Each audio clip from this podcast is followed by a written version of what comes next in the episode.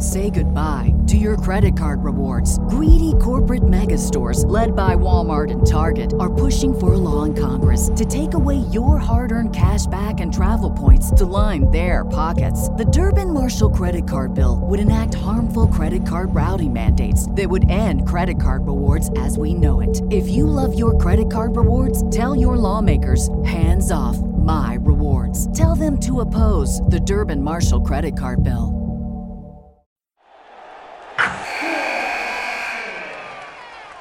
Wilson, you sent the game winning email at the buzzer, avoiding a 455 meeting on everyone's calendar. How did you do it? I got a huge assist from Grammarly, an AI writing partner that helped me make my point. 96% of Grammarly users say that it helps them craft more impactful writing. Would you agree? Grammarly helped adjust my tone to navigate tough work conversations. And it works everywhere I write, so I can quickly communicate effectively. Your teammate used Grammarly to summarize an important document, making a three pointer. How did he do it? It only took one click.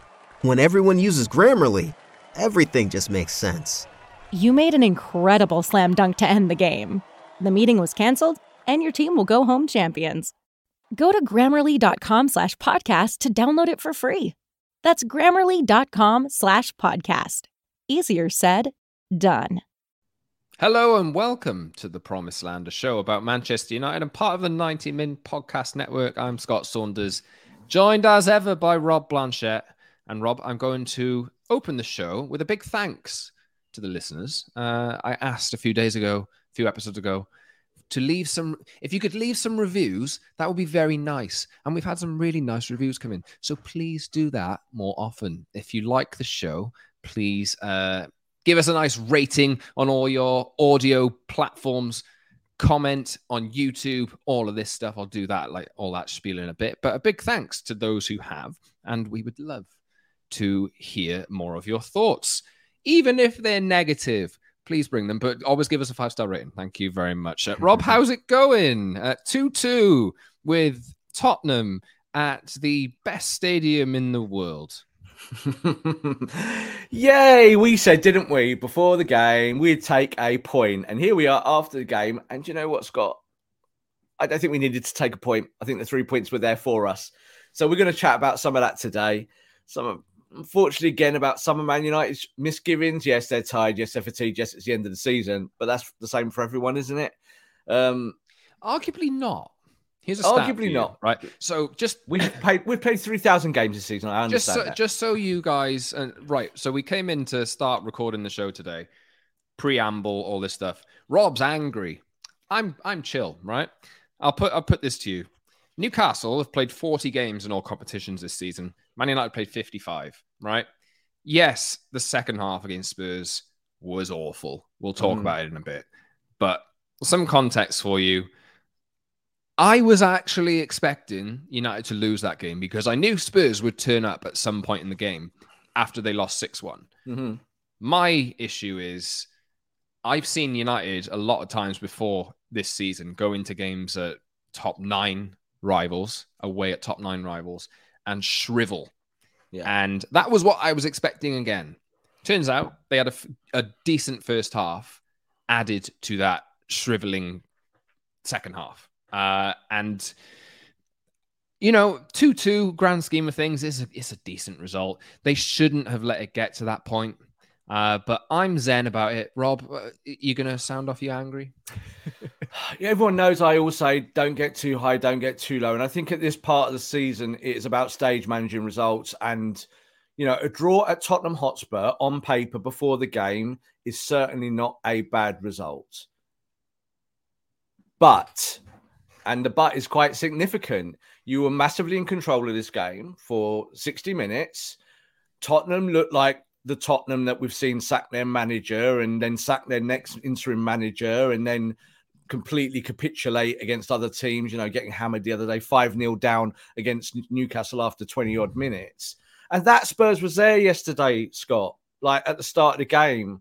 And Man United could have put them away. And it wasn't about not scoring goals because at 2 0, you can still control the game. And the bit that annoys me and we say we say this on our on our uh, work group. uh, our producer Harry, who is an Arsenal fan, obviously suffering at the moment as an Arsenal fan coming into the run-in, said, "Oh, the show needs to be called Man United bottled it," and he's right. Well, they, They did. did. Yeah, they did. They, did bottle it, and, and I think the thing is, is that I, I always say that when we talk about players bottling it in inverted commas, I don't like going down that route. It's kind of regressive. It doesn't really make sense.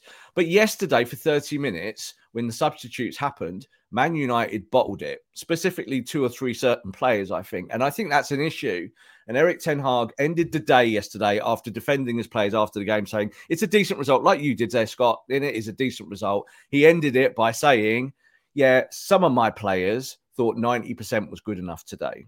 Now, to me, that is the that's what's being said in the dressing room, right? It doesn't matter with the rest of the the comments from the manager. That's the main thing, and that's how I felt. Players out there, yeah, you've played so many games this season. Well done, lad. You all earn 200 grand a week. Get on with it for a little bit, you know, just get through it, you know, find a way. So I'm a little bit animated about it, Scott. I'm not going to say I'm angry or upset about it because you can fix it in the next game. But the next game's a tough one against Aston Villa. Aston Villa are the form team in the league, or they were anyway. We're going to check the form table at the start of the week before this round of fixtures. Um, now, this is the thing. This is why I'm not going to get too angry about it, is because, like I said, I went into that game expecting United to lose, Mm. like really awful, severe away kind of performance because Spurs were the this wounded animal who have some good players. They have Harry Kane. We'll talk about him later, I'm sure. And he started to dictate the game in the second half. He really started to drop off and find space, and United allowed him to. But why I'm not so upset about it is because A, I knew that would happen. Mm. I wasn't surprised to see it happen. And B, I take comfort in the fact that Eric Ten Hag, Eric Ten Hag knows it's happening. And the fact that he's come out and said, some of my players think 90% is enough, tells me that he recognizes the same issues that you and I recognize, and Yeah. probably you recognize as a listener as well. Now, and he, some of his signings haven't been great. Well, Rob wants to talk about Malacia today. Fair point. However, when Ten Hag came in, the first thing he did was, "Oh, we need we need a new midfield," and he signed. Casemiro came late. Obviously, he wanted another player. We know we all know that is. He Mhm. signed Christian Eriksen pretty soon. That midfield of Bruno, Eriksen, and Casemiro, when they've started together, still hasn't lost a game. Yep. Now, we know that underneath that, there is not enough, there's way too much of a gap in quality. And also, we know that Christian Eriksen, you know, isn't, he's not as defensively apt as maybe another midfielder that you could get. So you, you are inevitably going to leave spaces, but they do control games and they controlled the game in the first half with mm. those three in the middle uh, quite well. Uh, you know what, Rob? Uh, I'll I'll pass to you, but I'm not. Like I say, I thought that would happen in some capacity. So a draw isn't a terrible result. They should have won. They absolutely should have. But it's just it's a long it's a long term fix here. You're not going to do it in a few months. completely and i and i i sing from that song sheet 100% is that this is a process and i think the manager recognizes it i trust eric ten hag completely um i think the most important thing is this scott as well we also have to remember that as as uh, experienced as eric ten hag is and has been obviously in the dutch leagues and his time obviously in germany as well managing um he's still also inexperienced to some of these situations so, like, I think last night he tried to close the game down because he recognized that maybe United were a little bit gassed, they're a little bit tired. He tried to slow things down and control it. And really, what Man United probably should have done is just soaked it up a little bit more, kept the ball, and got Rashford going in transition because Rashford had everything he needed last night to score again. It's just that as soon as Eriksen left the football pitch, Manchester United went completely loopy, completely loopy. The midfield collapsed. We're going to talk a little bit about Malacia's performance as well, but I also really want to talk about Fred because I think I, I do think that when someone is that inconsistent, there's a problem there. Almost like you can't you can't make that leap of faith to bring him on in a, in that kind of game. And I think this is where the manager has to also think on his feet because he's learning game by game. We know Eric Ten Hag's looking at this. I said to you again off camera while he was at the touchline, you could see at the end of the game his face was like screwed up and he was like this. And you can tell what he's thinking because we're all thinking it too. You're not so upset about it, and I'm not really upset about it.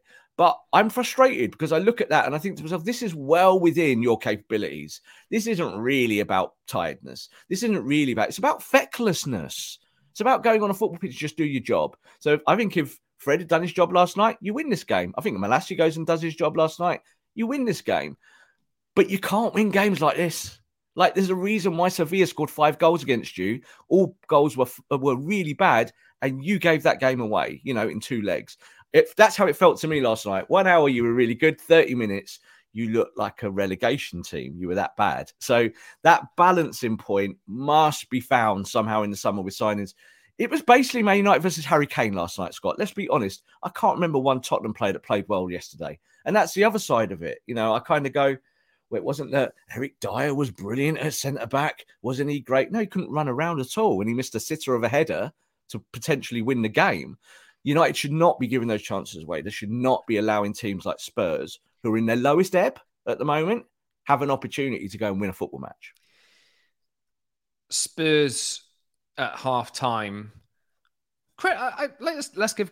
I'm going to give some credit to Spurs because Ryan Mason is very inexperienced, but he managed to trigger a reaction out of them. I think that is the thing. You you said this. Spurs weren't very good. I don't think they were, but they tried and that is inevitably how they got in they got back into it because their effort levels in the second half they were on top. They managed to thrust their way back into the game. They were first to every ball. And that's a reflection on united you know? And that is that is something that Eric Ten Hag has been saying game after game after game after game. They have to give 100% at all times. And he said last mm. night 90% is not enough. And some mm-hmm. of these mm-hmm. players are given 90% uh, let me just uh, just veer away for a second before i come to come back to this. Um, subscribe wherever you get your pods, uh, and watch us on YouTube twice a week, Tuesdays and Fridays. Usually, uh, we're heading into the final weeks of the season.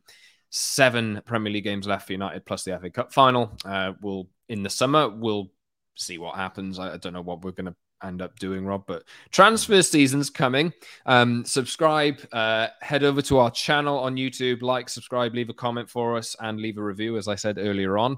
And follow us on the Twitter as well, underscore Scott Saunders, underscore Rob, underscore B, and at Promise and MU for the show as well. We really appreciate all of your support. Now, where were we? What was I going to say? What did I want to do? You want do you want to pick up, Rob? Because I've lost my train of thought doing all those plugs. I, th- uh, you just about you you're giving Spurs credit, right? And and I get that. And you're saying Ryan Mason kind of picking them up and all that. I, I, honestly, I'm not going there. I'm not going there. This is about Man United. If Tottenham, doesn't matter how much effort they put in.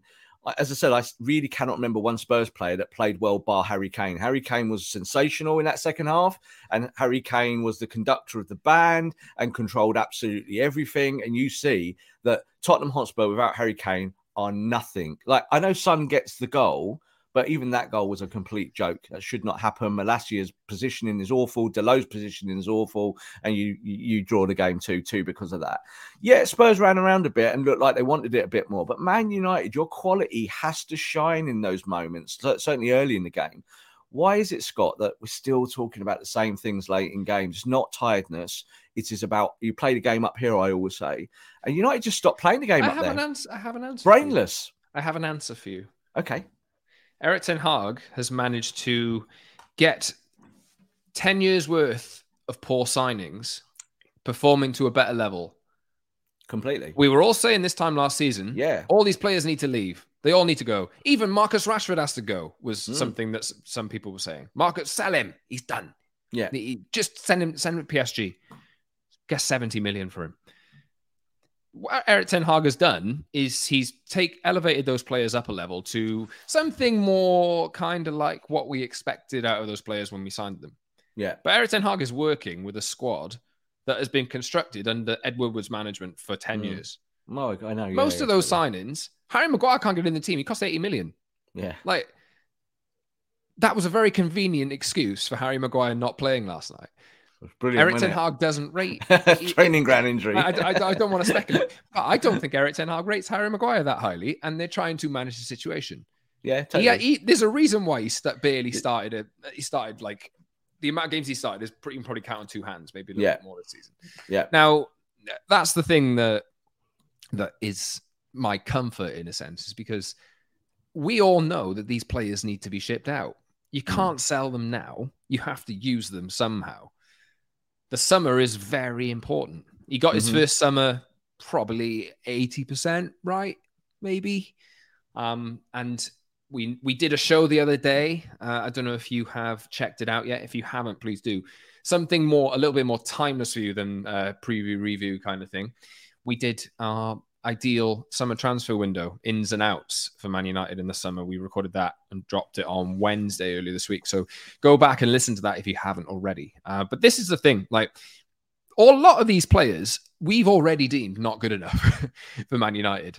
So is there any reason to be surprised when they don't deliver what Eric Ten Hag wants? Not at all. No, like, I, I, again, I'm completely with you. You know that I've kind of said this consistently for a long time. I agree with those things you've just said.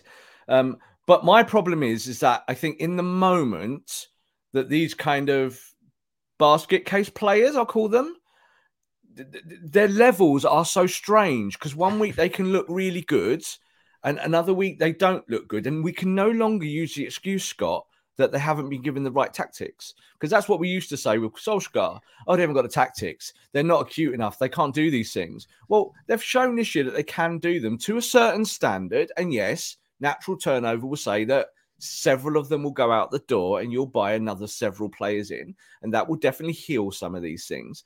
And the process is solid. We're not complaining here about the process. I'm not complaining really about Ten Hag. I'm complaining about in that moment of like when you watch Fred run around like a headless chicken and you wonder why.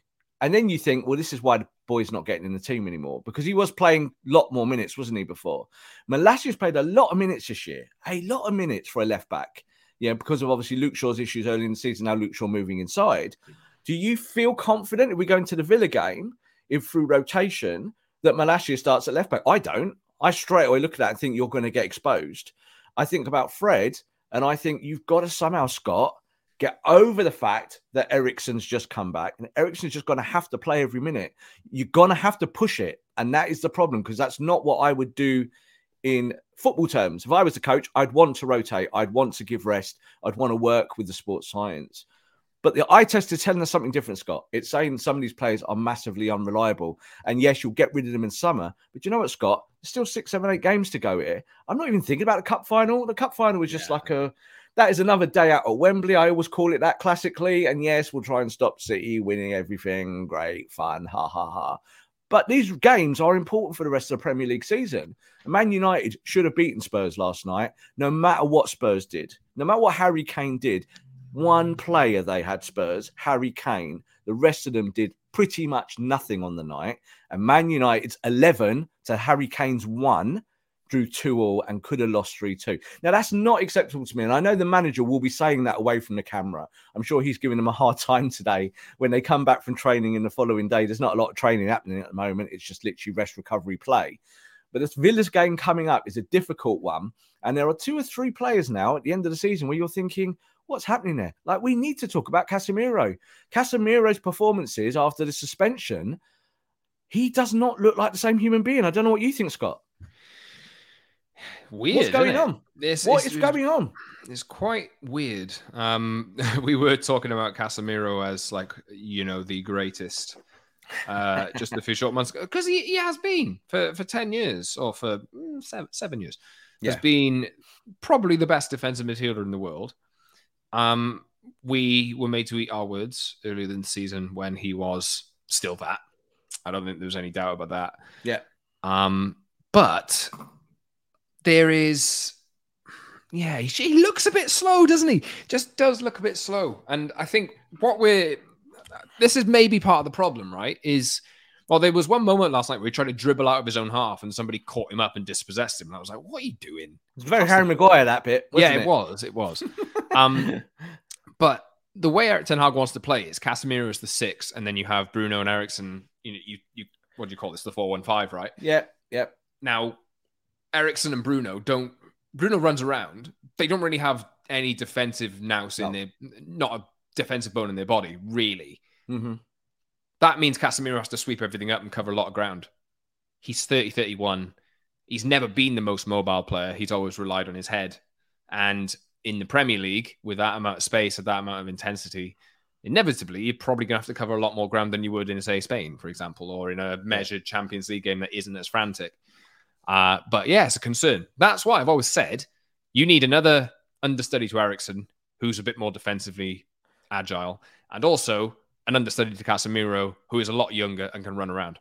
That is, yes. uh, they, they, are two positions that you need to fill ultimately because you do see shortcomings in Casemiro. Let's be honest about it. You need Lavia. So, like again, last night when when you're you're thinking about changes, Scott, in games, you need a Lavia on your bench to come on who is physical, mobile, but just so good on the ball to come on and slow it all down and get you going in the right way. And the issue was at Man United today is that you took your best ball player off in Eriksen because you felt you had to.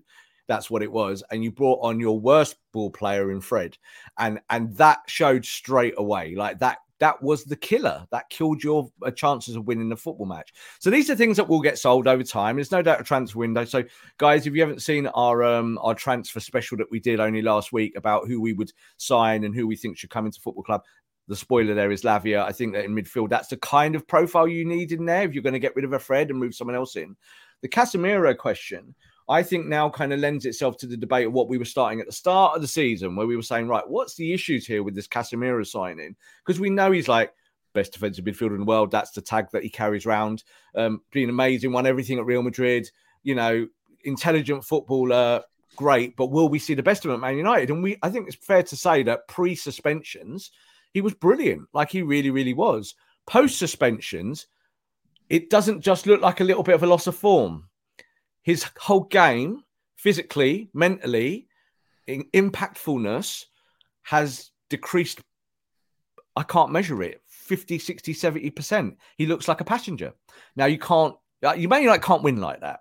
So that is a problem. So I'm sure the manager is having a chat with Casemiro today or tomorrow and say, right, what's going on, Cass? Tell me, because this is not you. And there is something there. We don't think he's carrying an injury, but we do think that coming off the back of this rest that he's been forced to have with his eight game suspension, something's broken. Something's not right. Yeah. And I think that actually then impacts someone like Fred. Fred comes on, looks more fraught and anxious because Casemiro, who was assured next to him only three, four, five months ago, is not assured. So that breaks your midfield, doesn't it? So these are things that you can't really fix in real time. But the manager has to deal with them. There's no doubt about it. Because if you don't deal with them, you will lose ma- matches. And that's what I worry about with Casemiro now. Is it that the season's just caught up with him?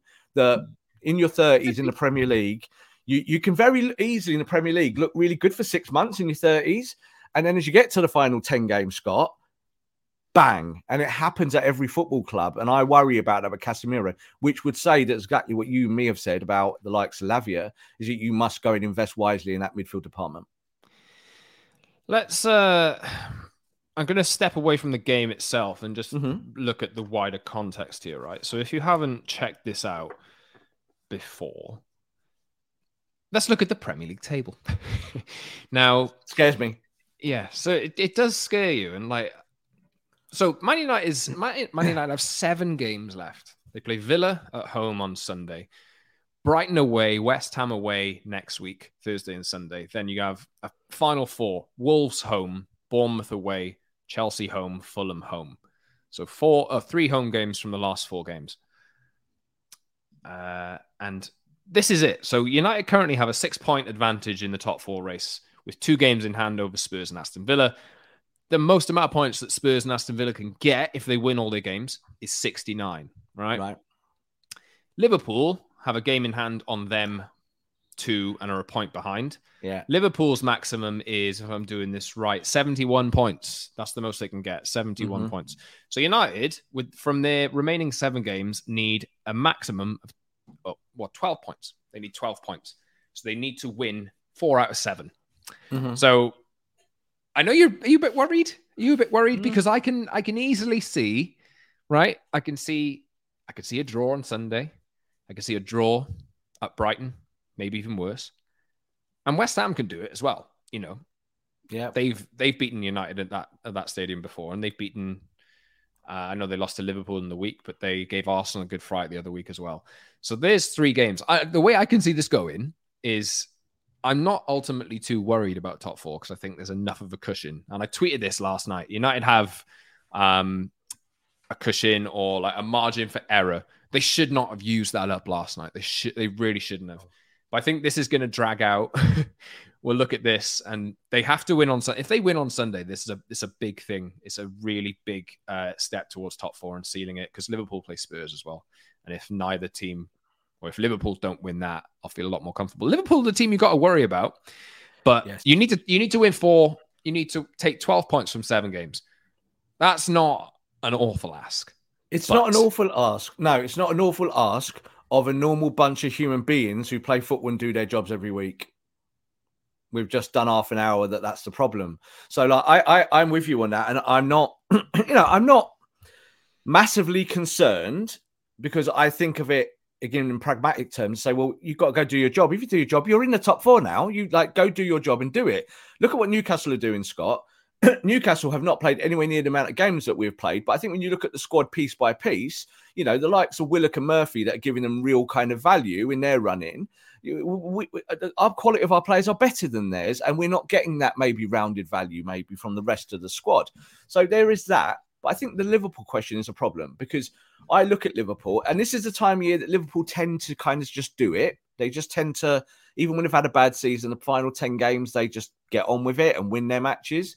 Statistically, Liverpool have the easiest running of any team. So that is concerning because that I think will help their maybe fragile defense and keep the ball out of their net and one thing or another. Man United also statistically have a good run in, but it's the it's the it's the element of worry, isn't it? Where you go and say, well, yeah, we should beat that team. Like if you'd said four, five, six weeks ago, well, you got Villa in this running, you'll beat Villa at home, won't you? Not anymore. Difficult like. It's difficult a really game. difficult game because Villa are doing their jobs. Villa have, have, found a way in a groove to perform every week and are getting consistency in the later part of the season. Yeah, Villa haven't played nearly as many games as Man United, and that is a factor.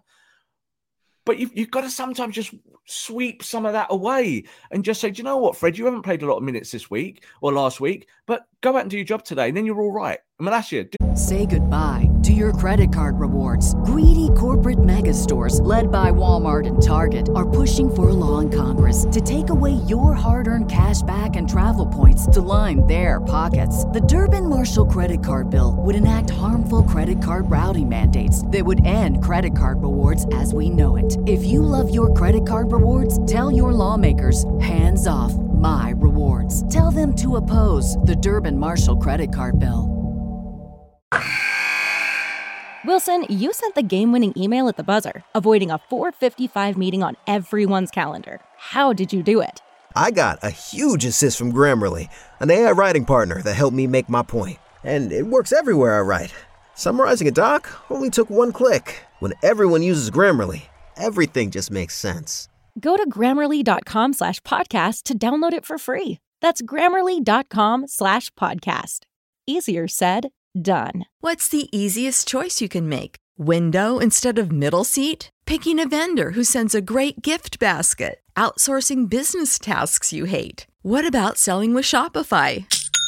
Whether you're selling a little or a lot, Shopify helps you do your thing, however you cha-ching. Shopify is the global commerce platform that helps you sell at every stage of your business. From the launch your online shop stage to the first real life store stage, all the way to the did we just hit a million orders stage. Shopify's there to help you grow. Whether you're selling scented soap or offering outdoor outfits, Shopify helps you sell. Wherever and whatever you're selling, Shopify's got you covered. Sign up for a $1 per month trial period at shopify.com slash try. Go to shopify.com slash try now to grow your business, no matter what stage you're in. Shopify.com slash try. Your job, you're all right. And that's what worries me is that there's certain players in the Man United squad who believe 90% is good enough. I really do think that is that there's a few of them.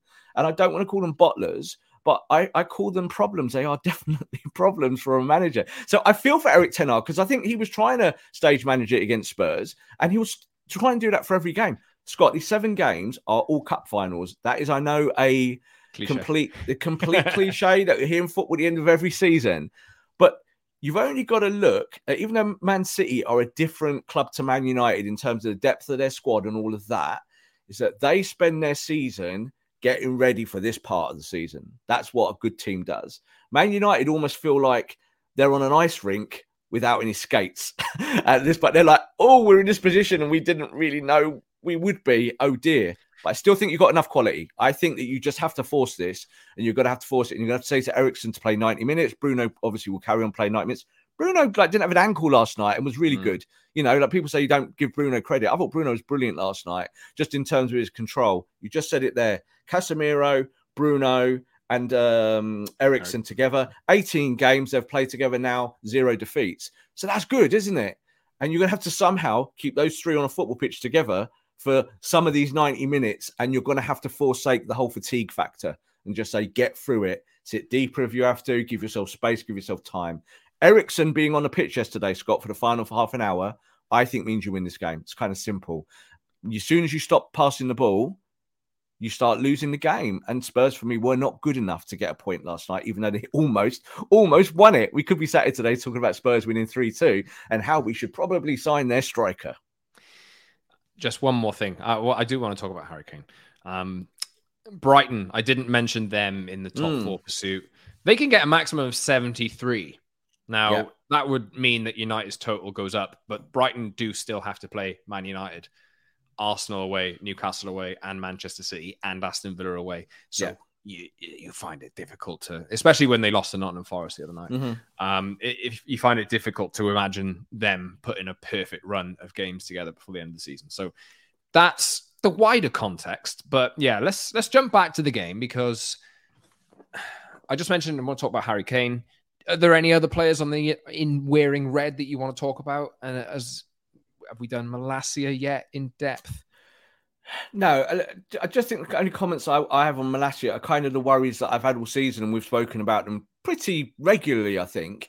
And again, I said to you off camera, I kind of think he's unplayable now. I've said that at times about Dalot. I think, you know, earlier in the season when Dalot came up from the World Cup, there was a real period of about six weeks. I thought he was completely unplayable. You couldn't have him on the pitch, defensively terrible, not doing anything going forward.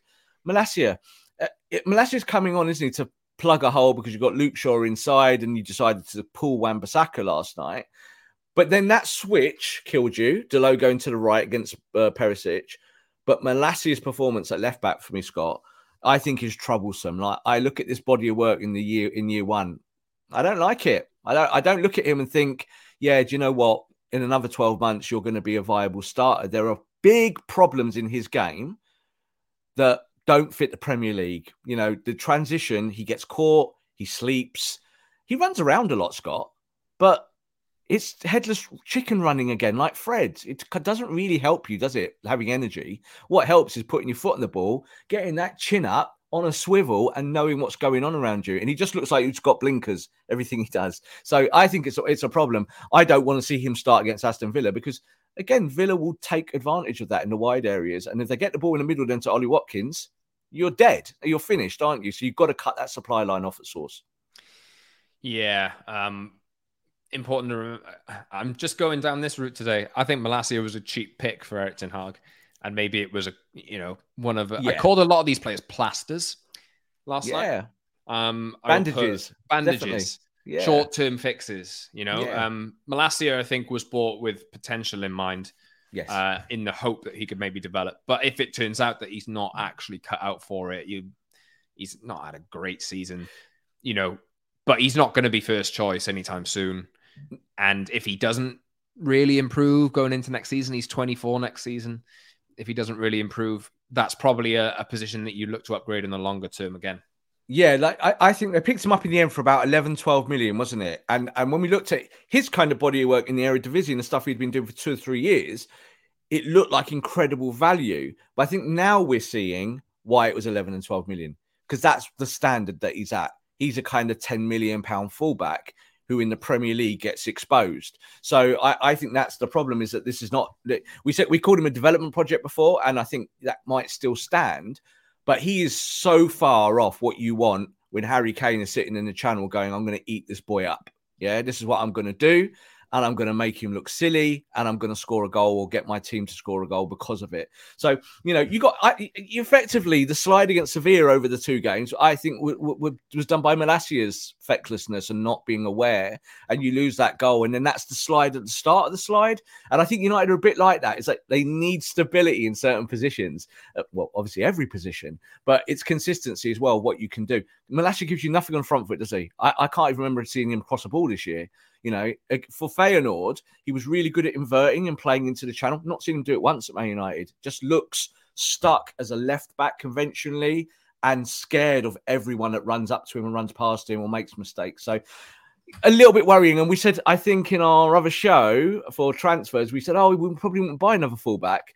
And here we are about 10 minutes later, and I'm thinking, probably should buy a left back. and so it changes so wildly. I mean, ultimately, if, if you buy eight players in the summer, right, and just fix it all, but you have to, like, you're not going to do that in one summer. No, not not like that. Not in one big fail swoop. As you said, Malacia is definitely a kind of plaster signing where you just swell your squad a little bit and you go, well, you're you're younger. He's not completely young, but you're younger, and this is a good opportunity for you. And then you get the opportunity, and uh, it reminds you of who was that fo- that fullback, the Austrian fullback we used to have, Alex Büttner, was it? Alexander Büttner, yeah, yeah, and, and he was a player like that. We signed, we were like loads of upside, loads of upside, and he played for about ten minutes. We were like get him away from the football team. Yeah, that is not the standard. And we don't even want to wait to hang around to see if he gets better because it's that bad. And I'm starting to feel like about Malacia. I don't want to be harsh on him. I know he's quite popular. People like him because he's he wears his heart he's out. A trier, right? He's a trier. He's a trier. Yay, triers. Triers get you eighth. Yeah, that's it. Tries to not get you top four, don't win your title. And that, that, well, if you're a trier and you're coming into a squad that didn't try last season, you're immediately going to be judged quite nicely and this is why I think maybe the Casemiro bit that we've been talking about is more vital because whatever's going on with Casemiro, there does seem to be a mixture of can he do it or does he want to do it? There's, there's an effort issue there. And if the effort's not there with Casemiro for whatever reason, then do we expect Fred to rise above? Do we expect Malacia to rise above? Or are they going to take their lead from those kind of players? So that is a kind of more existential kind of way of looking at it.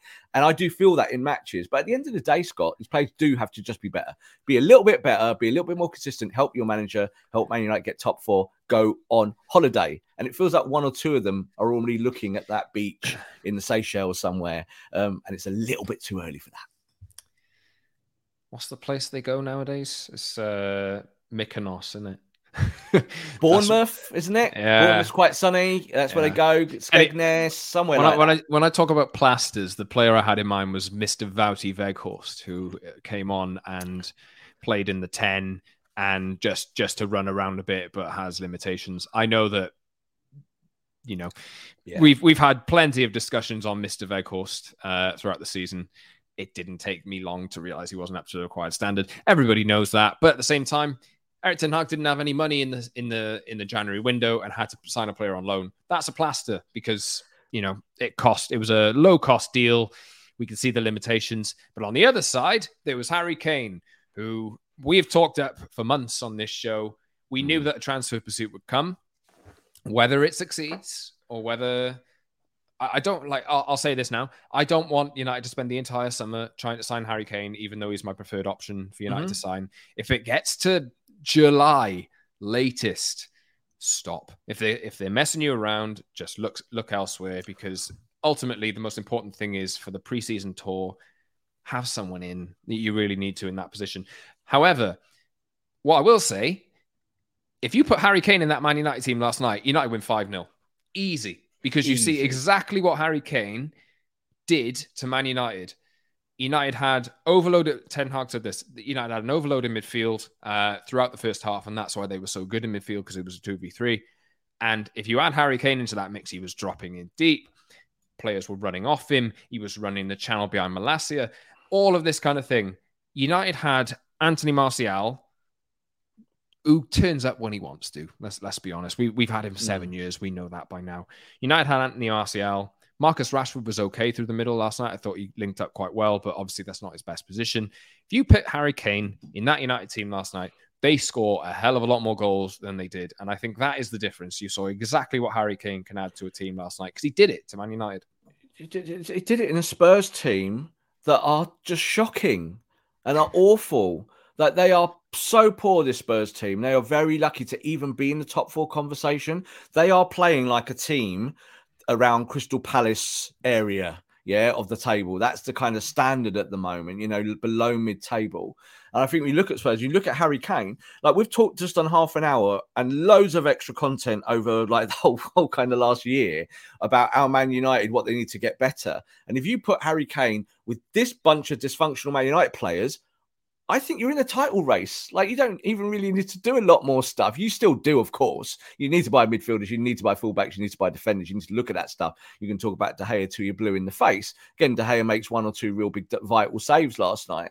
You, you, but you look at the wider picture, and Harry Kane in that last half an hour was a complete Rolls Royce in a kind of football picture Fiat Pandas. That's what he was. And and you completely see how he shines in certain elements of the game.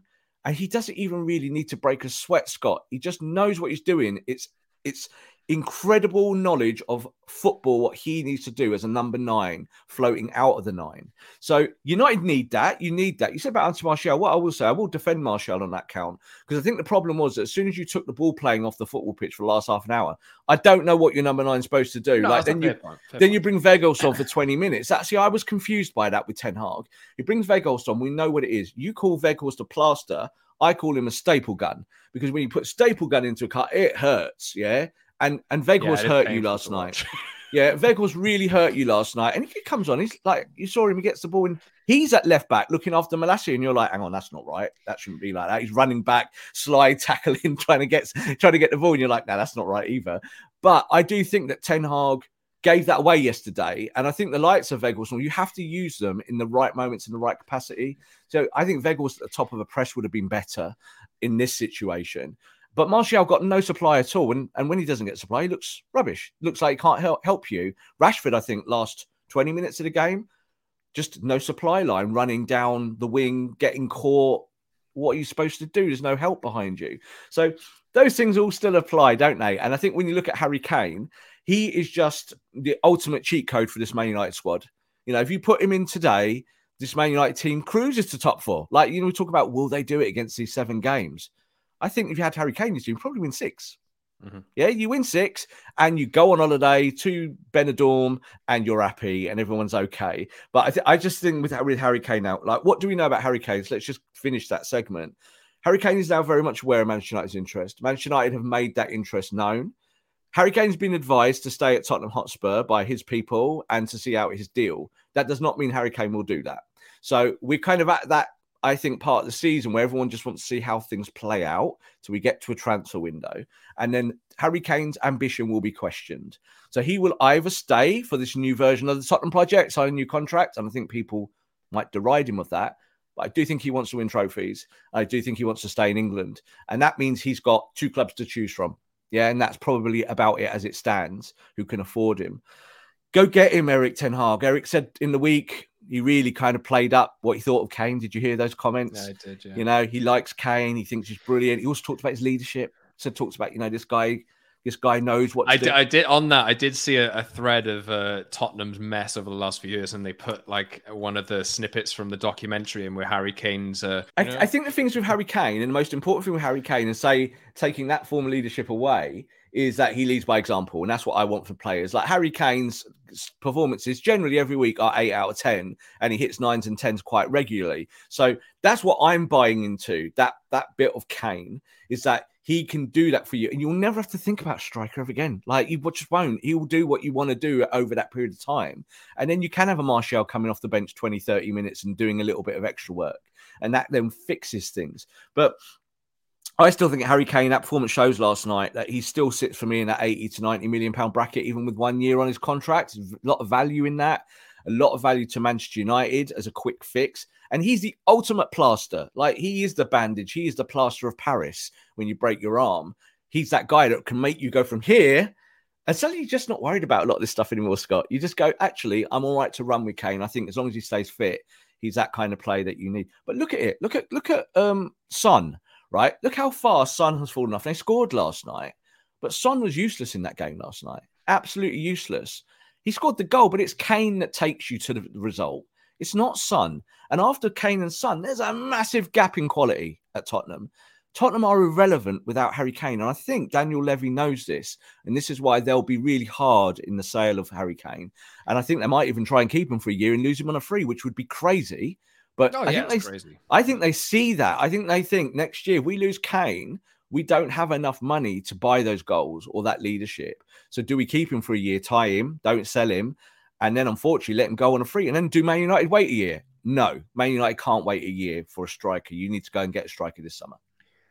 Well, he'd probably still have the pick of any Premier League club. I'd even put Man City back in that mix then, you know. But it's if you wait, If yeah. you're picking him up on a free and he's standing to make a massive signing on fee because you don't have to pay a transfer fee to the club.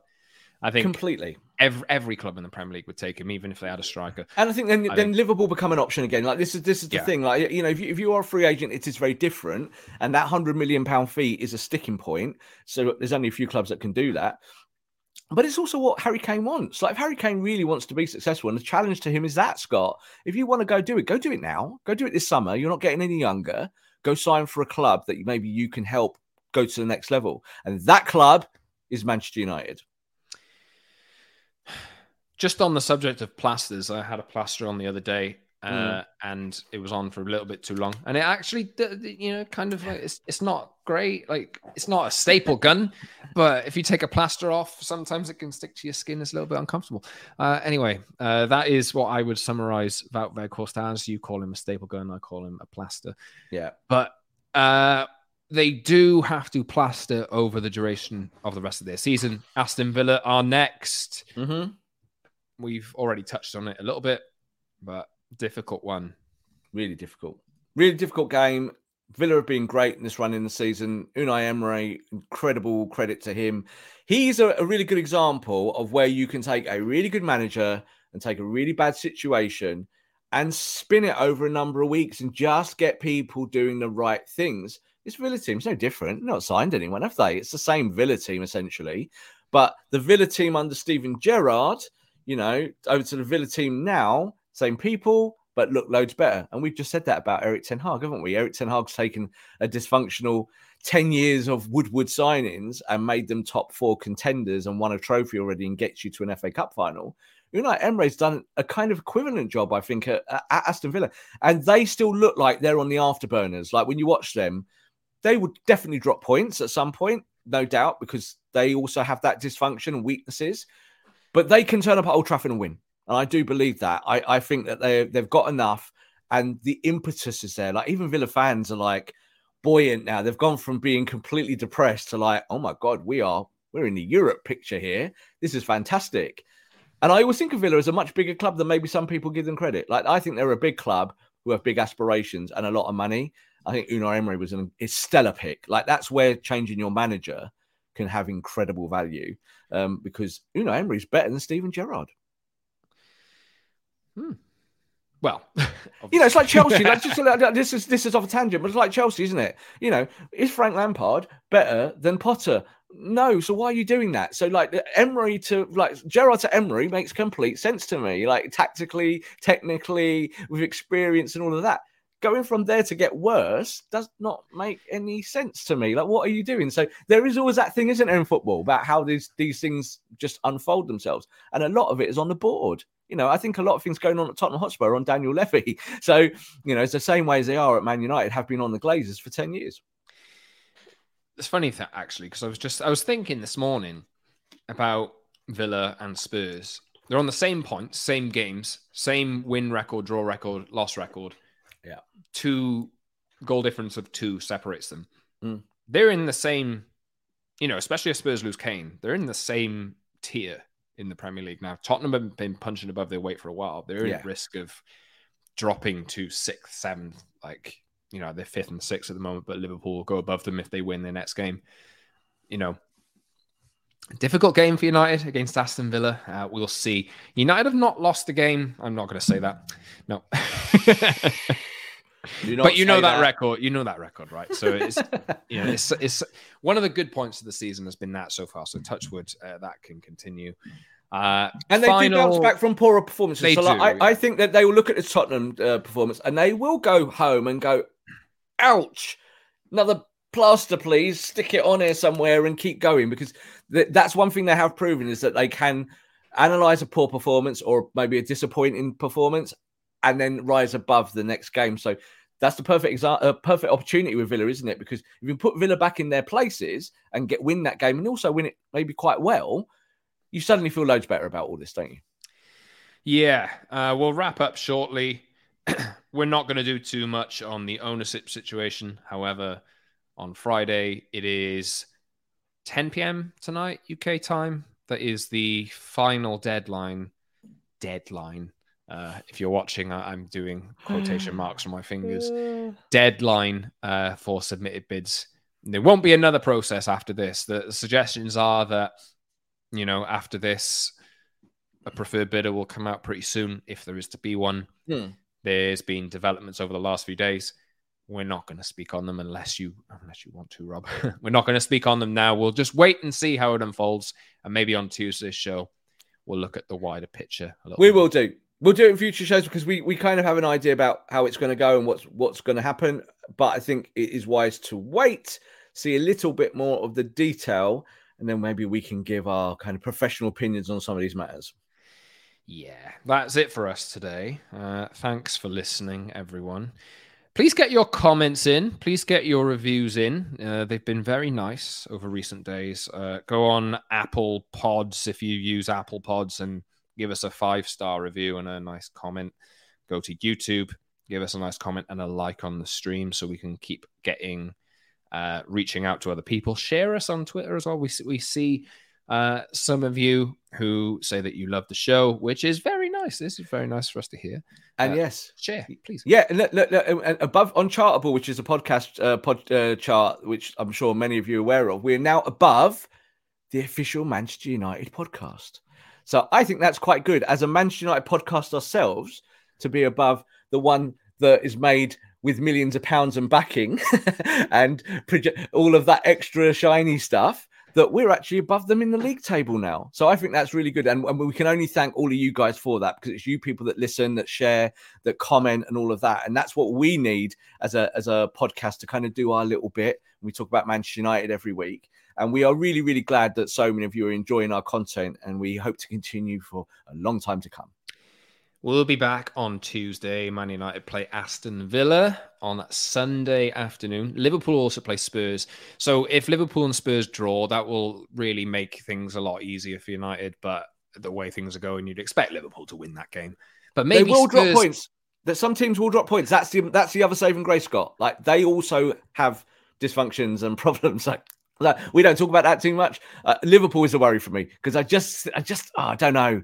Wouldn't it be a sickener to like go into say the final game of the season, and we have to win and they have to win, and if they win, they go above us. That would be So long. be We've used the word bottle in today. right? catastrophic. Let's just say if Man United don't get top four from here, it is a bottle job. I'm Completely. happy to admit that. But it's a big ask, even for this slot, uh, to manage that. If you Right. lose top four to Liverpool, we will be doing seven hour long podcasts of outpourings and tears from two guys who are relatively moderate about football. Yeah, things will not be moderate at that point. Uh, yeah, I'm worried yeah. about Salah. I'm worried about that. I think their front line's just starting to pop a little bit, and they just seem to they, just seem to be scoring goals again a little bit more freely. They're still not perfect, Liverpool. They don't deserve top four. We are better than them in that context, but they did beat us seven 0 Can you imagine if like you lose on goal difference, like or something like that after that, and then you look back at that seven 0 at Anfield, and you're like, "Hmm, that was a sw- a swing of 14 goals. crazy stuff. Yeah, we don't we'll want to talk be- about that. We don't want to we'll- talk about that. We'll be back Tuesday. Uh, like, subscribe, leave a comment for us on YouTube, leave us a review, uh, five stars on all your audio platforms, wherever it is. Thanks for listening. Thanks for watching. If you're watching, uh, and follow us on Twitter at underscore Scott Saunders at underscore Rob underscore being at Promise and MU for the show. Don't be too downhearted about dropping points to Tottenham. It's the long game that they're playing. Have a little bit of faith that Erik Ten Hag knows what he's doing because it's nice to have a manager for once who has a long term plan and recognizes the issues that you recognize yourself. So let's give him the trust that he deserves and let's see if the wider picture around the club can enable him to act on the trust that he has and enable him to change things because United need to get back to the promised land. Oh, what a what a segue! United need to get back to the promised land, and there's one man who can do it. It seems like Erik Ten Hag knows what he's doing.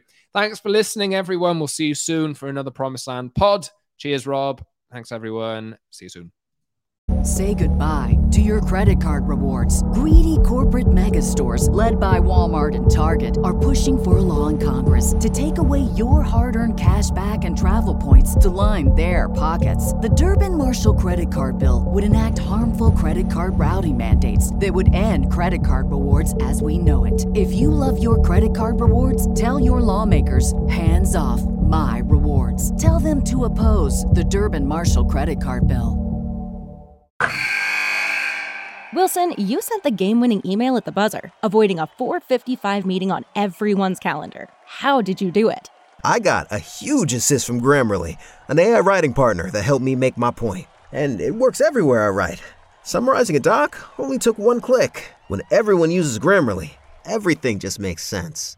Go to grammarly.com slash podcast to download it for free. That's grammarly.com slash podcast. Easier said, done.